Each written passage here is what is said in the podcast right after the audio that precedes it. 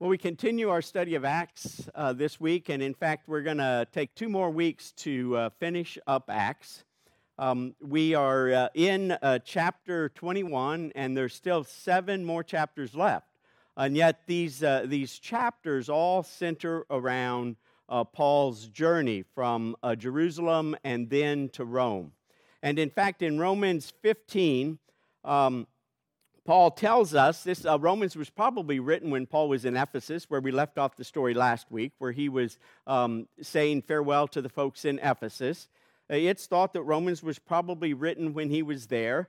And, and in fact, at the end of Romans, Paul says this He says, I'm going to Jerusalem to deliver contributions to the poor among God's people in Jerusalem.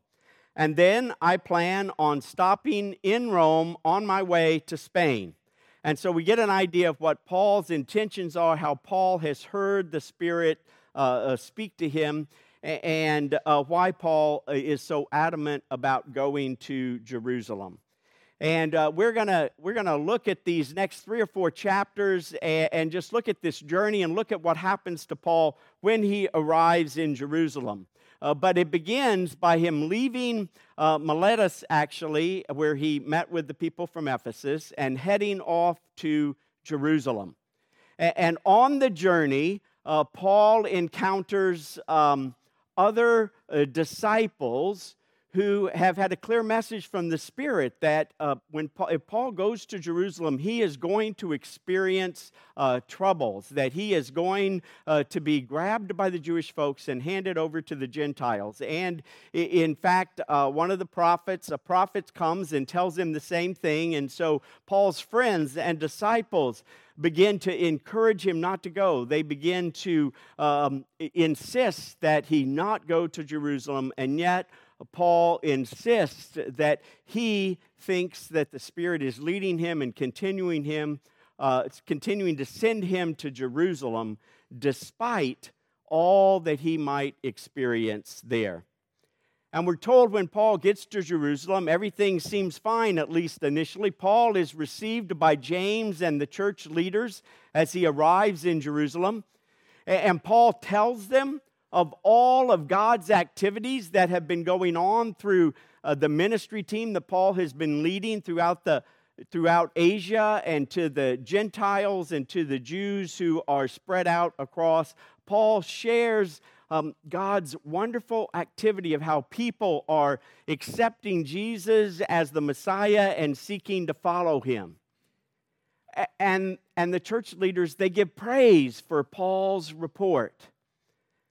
And yet, very quickly after that praise, we see James then tell Paul, well, you know, there are a lot of uh, Jewish folks in Jerusalem who are also coming to Christ. Uh, the ministry that we're doing here is showing fruit also. Uh, but there's this one little concern that the church seems to have uh, at, with Paul's arrival. Uh, see, it seems as if the, the Jewish folks who are converting to Christianity in Jerusalem are really concerned about continuing to follow the law and the prophets. They are really concerned about continuing the Jewish traditions and the Jewish rituals, and they have heard stories about Paul. They have heard stories about Paul off in the far lands teaching Jewish people uh, that they no longer need to follow the Torah. Um, speaking words against Israel and against the temple. At least that's the stories and the rumors that they have heard.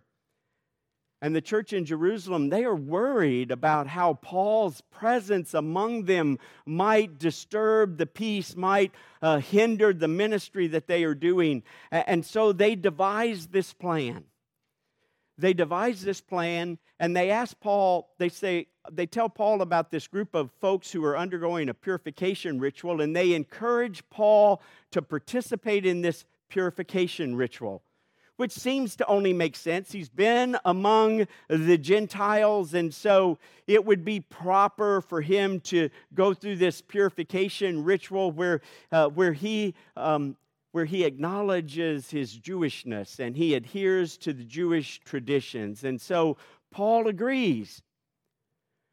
Now, if we read the letters of Paul, we may be surprised that Paul agrees because um, we know throughout his letters that Paul insists that these rituals aren't absolutely necessary, and especially for Gentiles. And yet, if we're familiar with 1 Corinthians chapter 9, we know uh, that Paul has also said uh, that he will do just about anything for the gospel, that, that he will be everything to everyone if it furthers the gospel and builds up the gospel without hindering his allegiance to Jesus. And so it seems like Paul makes an assessment here that uh, he can participate in this ritual uh, that it will send the message to the, uh, to the Jewish folks that indeed he is not opposed to the law and the prophets, uh, that he is not opposed to Israel, but he indeed continues to seek to fulfill the law and the prophets. And so he agrees to do this. Unfortunately, when he goes to the temple, they hit a snag. Surprise, surprise, yes? And we're told when he goes to the temple, there are some uh, Jews from Asia who are in the temple. Now, that's our first clue if we've been reading all of these, cha- all of these um, chapters from. Uh, in Acts, if we've been reading Acts from chapter 9 forward, that should be a clue because it seems as if Paul is always at odds either with um, Asian uh, uh, Jews or at odds with temple idol leaders. Uh, but the, the Jews from Asia, they see Paul. And they indeed accuse him of teaching against Israel, against the law, and against the temple. And furthermore, they think that one of the people who is with Paul, they are convinced that one of the people who is with Paul is actually a Gentile and is in the temple. Now, we find that hard to fathom about why that would be such a big deal. Uh, hopefully, right? I mean, I mean, we don't get upset if someone who's not a Christian comes into our sanctuary, right? Nod your head, yes. Very good. Uh, but you see, for a non Jew to enter into uh, uh, the court outside the Holy of Holies uh, was completely forbidden. And in fact, it was to defile the temple. It was a space that was only intended for uh, the ancestors of Abraham, Jacob, and Isaac. And so uh, they were convinced that Paul had brought a Gentile into the temple, and they started to point it out, and, and it created this turmoil as people grabbed a hold of Paul and they drug him out of the temple. And it says they closed the doors behind him and they began to beat Paul. Their intent was to kill Paul because, in their eyes, he had done something so evil as to bring a Gentile into the, into the temple. At this point, Paul is rescued by a Roman authority. Paul is rescued by the captain of a battalion in Jerusalem. And in fact, if we pay attention to the rest of the story in Acts um, from 21 to 28, we will see, we will see that um, Paul has less to fear from Rome and from the Roman authorities than he has to fear from his own people. He has more to fear from the traditional status quo temple leaders and Jewish folks than he has to fear from Rome. Think about that. If we read these next seven chapters, that really sticks out to us and jumps out at us. And so, this Roman captain um, rescues Paul, and, and he's unable to get an idea. As he asks the people in the outside the temple, he says, "What's going on? What what has this guy done?" And he seems to get several answers from several different people, and he can't make heads or tails out of it. And so he takes Paul back to the headquarters, to the local headquarters for this uh, battalion.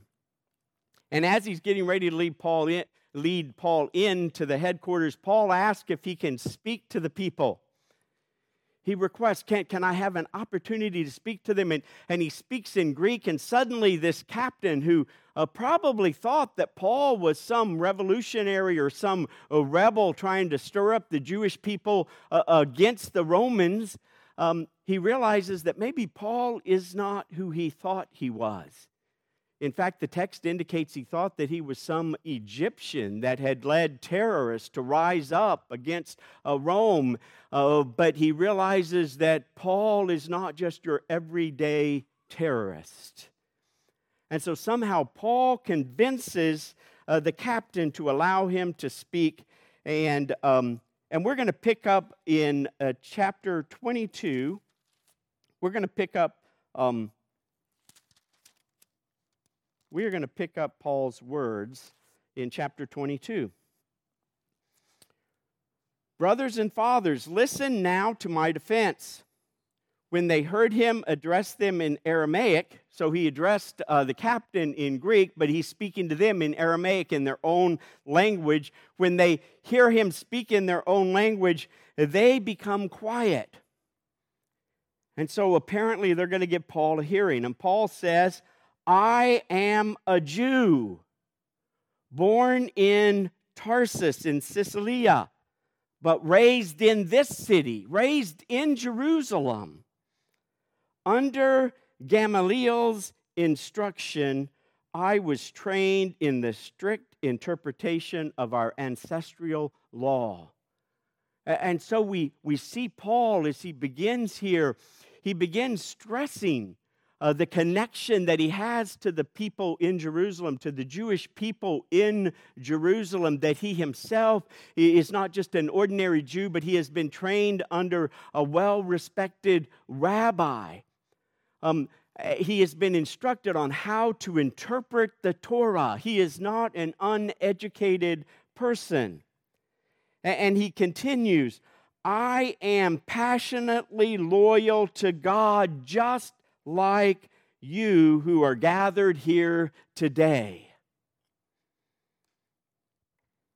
In fact, he goes on to say, I harassed those who followed this way. And the way was, was, was the way that they, they talked about being a Jesus follower. In other words, um, I harassed those who were followers of Jesus. I, to their death, arresting and delivering both men and women into prison. In fact, some of the high priests who may have still been a part of the Jerusalem council were the ones who could testify to this about Paul. They had given Paul letters uh, that allowed him uh, to go to Damascus and to bring back uh, followers of the way, followers of Jesus, so that they could be punished in Jerusalem. And so Paul is, is trying to say, I, I get it. Uh, I, I was just like you. I am just like you. I am uh, from uh, the ancestry of Abraham, Isaac, and Jacob.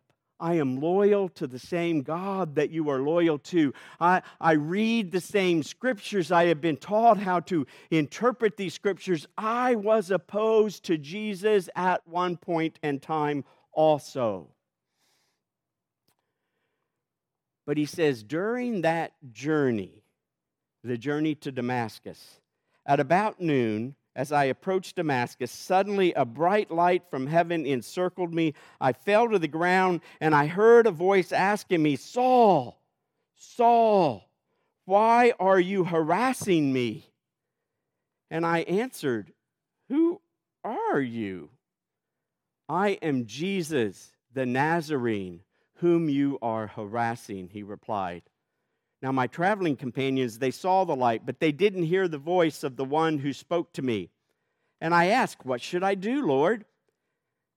And the Lord said, Get up and go into Damascus. There you will be told everything you have been appointed to do.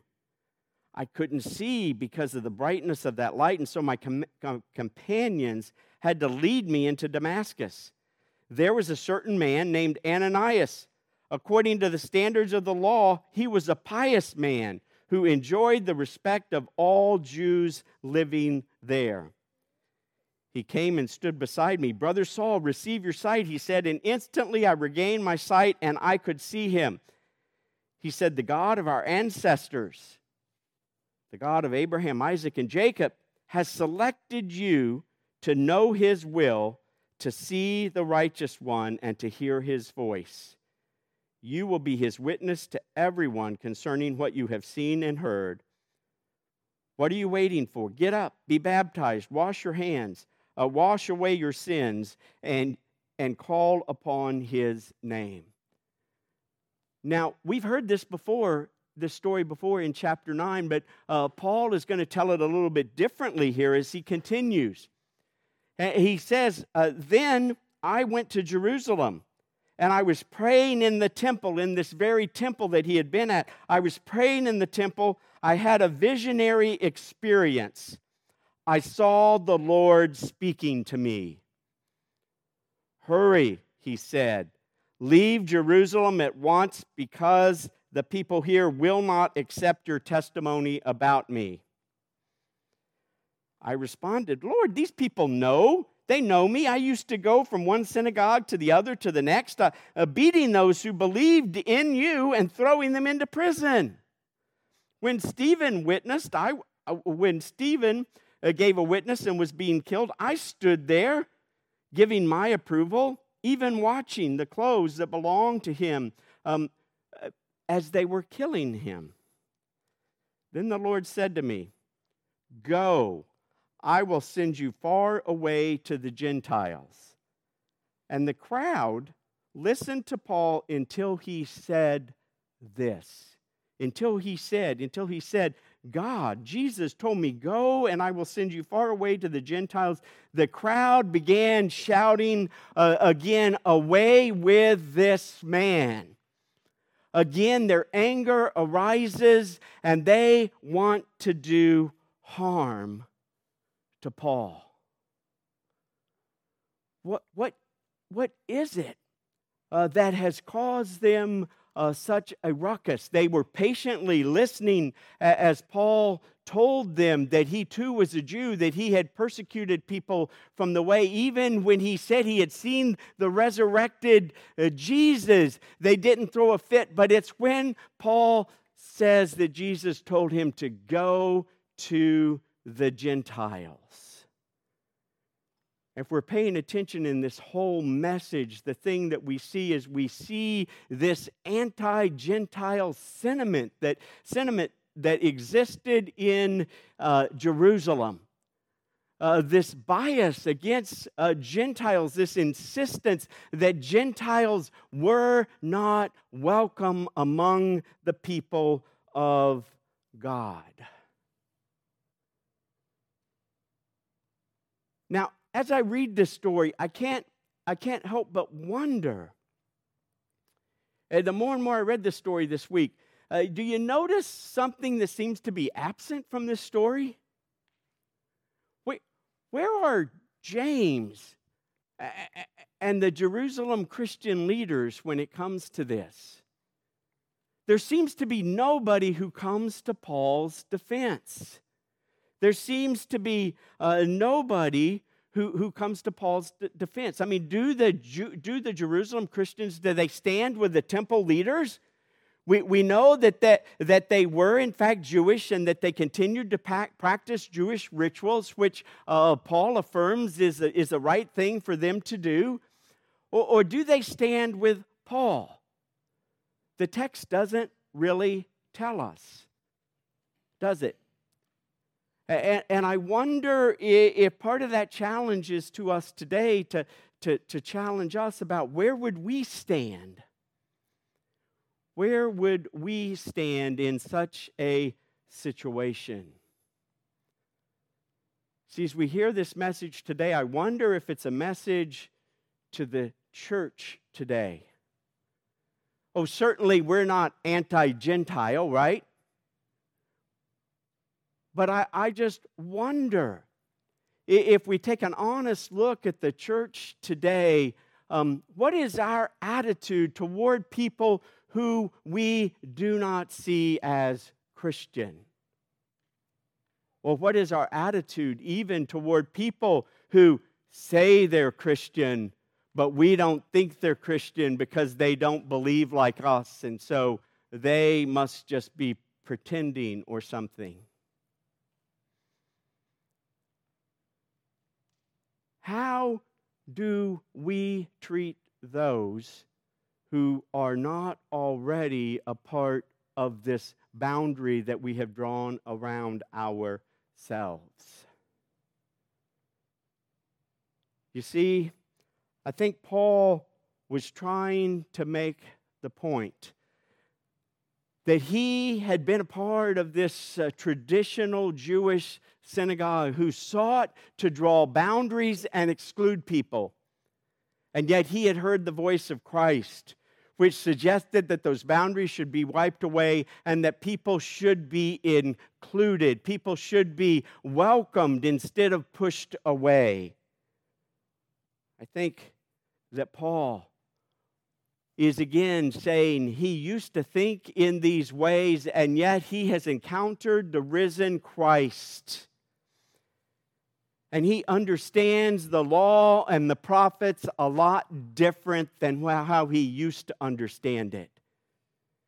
It's no longer uh, the, these rules that people have to follow in order to be included. In fact, it's no longer uh, these rules that we are called to follow so that we can point to ourselves and say that we are part of the in crowd. No, you see, Paul heard the message of Jesus. The law and the prophets, they are summed up in the commandment to love the Lord your God with all of your heart and your mind and your soul and, and all of your strength, and to love your neighbor as yourself. Paul had heard this directly from Jesus.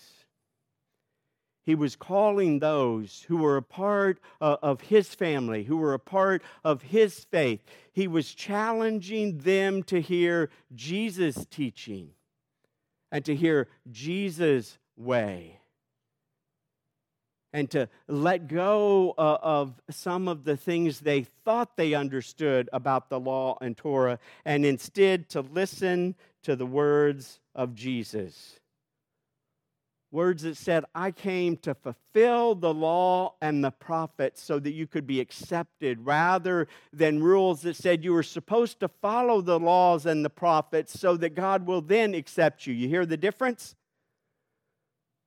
One who taught about love and grace instead of anger and punishment and judgment. One who taught about forgiveness and reconciliation rather than condemnation and alienation.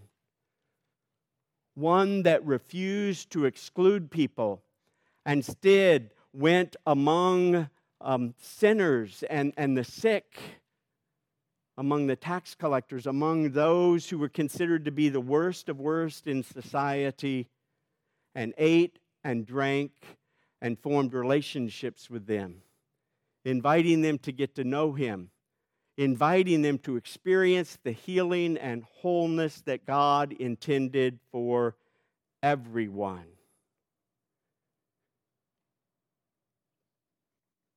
Can we feel the tension?